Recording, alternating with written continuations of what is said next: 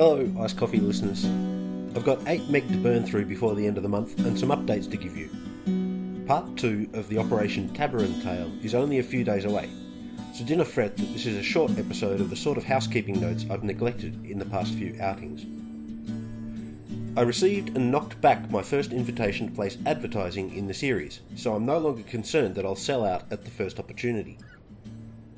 I was down with the product, I was down with the money, I wasn't down with putting ads in your ears after 107 episodes of your undivided attention.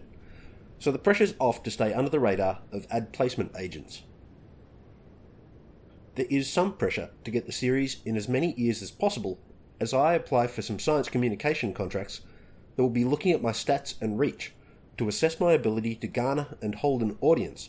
So I'd be grateful if you ignored my past entreaties to keep the series to yourself, and doubly grateful if you heeded this new call to spread the word to anyone who might be interested in the Iced Coffee podcast. I'm sure you'll get by without ads. You're smart and will probably be able to work out where to get hair restorer and dick pills for yourself. I don't know how to pronounce the surname. If it's Aganis or Agonies or Aganez.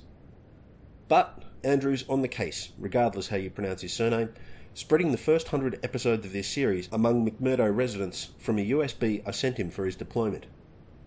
The bandwidth restrictions on base will prevent him hearing my gratitude until after he departs Antarctica, but I'm really grateful that he felt keen to carry my noise south and share it with Ross Island Confederates.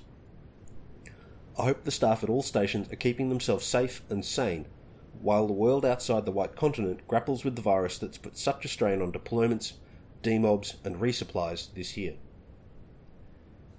In other news, Jackie Kerin, Alan Davies, and I published the first three episodes in a six part series documenting the storytelling and music coming out of Newport under the auspices of the Newport Folk and Fiddle Club.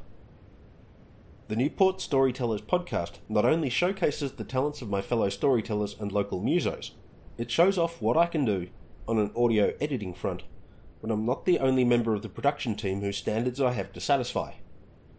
Well proud of what we're publishing, and well proud of the locals featured in the series, among them several voices already featured in this series in various contexts. I'm amazed and pleased to find myself proud of Melbourne. But for a few hundred numpties who refuse to mask up and stay home, we flattened the curve a second time and are now a month without a new case and a week without an active case of COVID 19, down from 700 new cases a day in July. Fuck any and all of Dan Andrews' detractors over his handling of the pandemic situation in Victoria, especially Prime Minister ScoMo, who goes on holiday anytime he's needed, shits on the people doing the hard yards he's washed his hands of, and then tries to claim credit when people pull themselves out of the shit in spite of his best efforts to undercut theirs.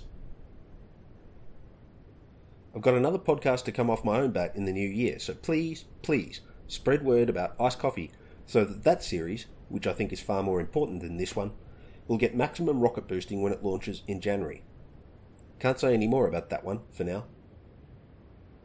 Lots of iced coffee material already in the can for future episodes with interviews backed up the wazoo, scripts ready to go, and recordings already made and edited.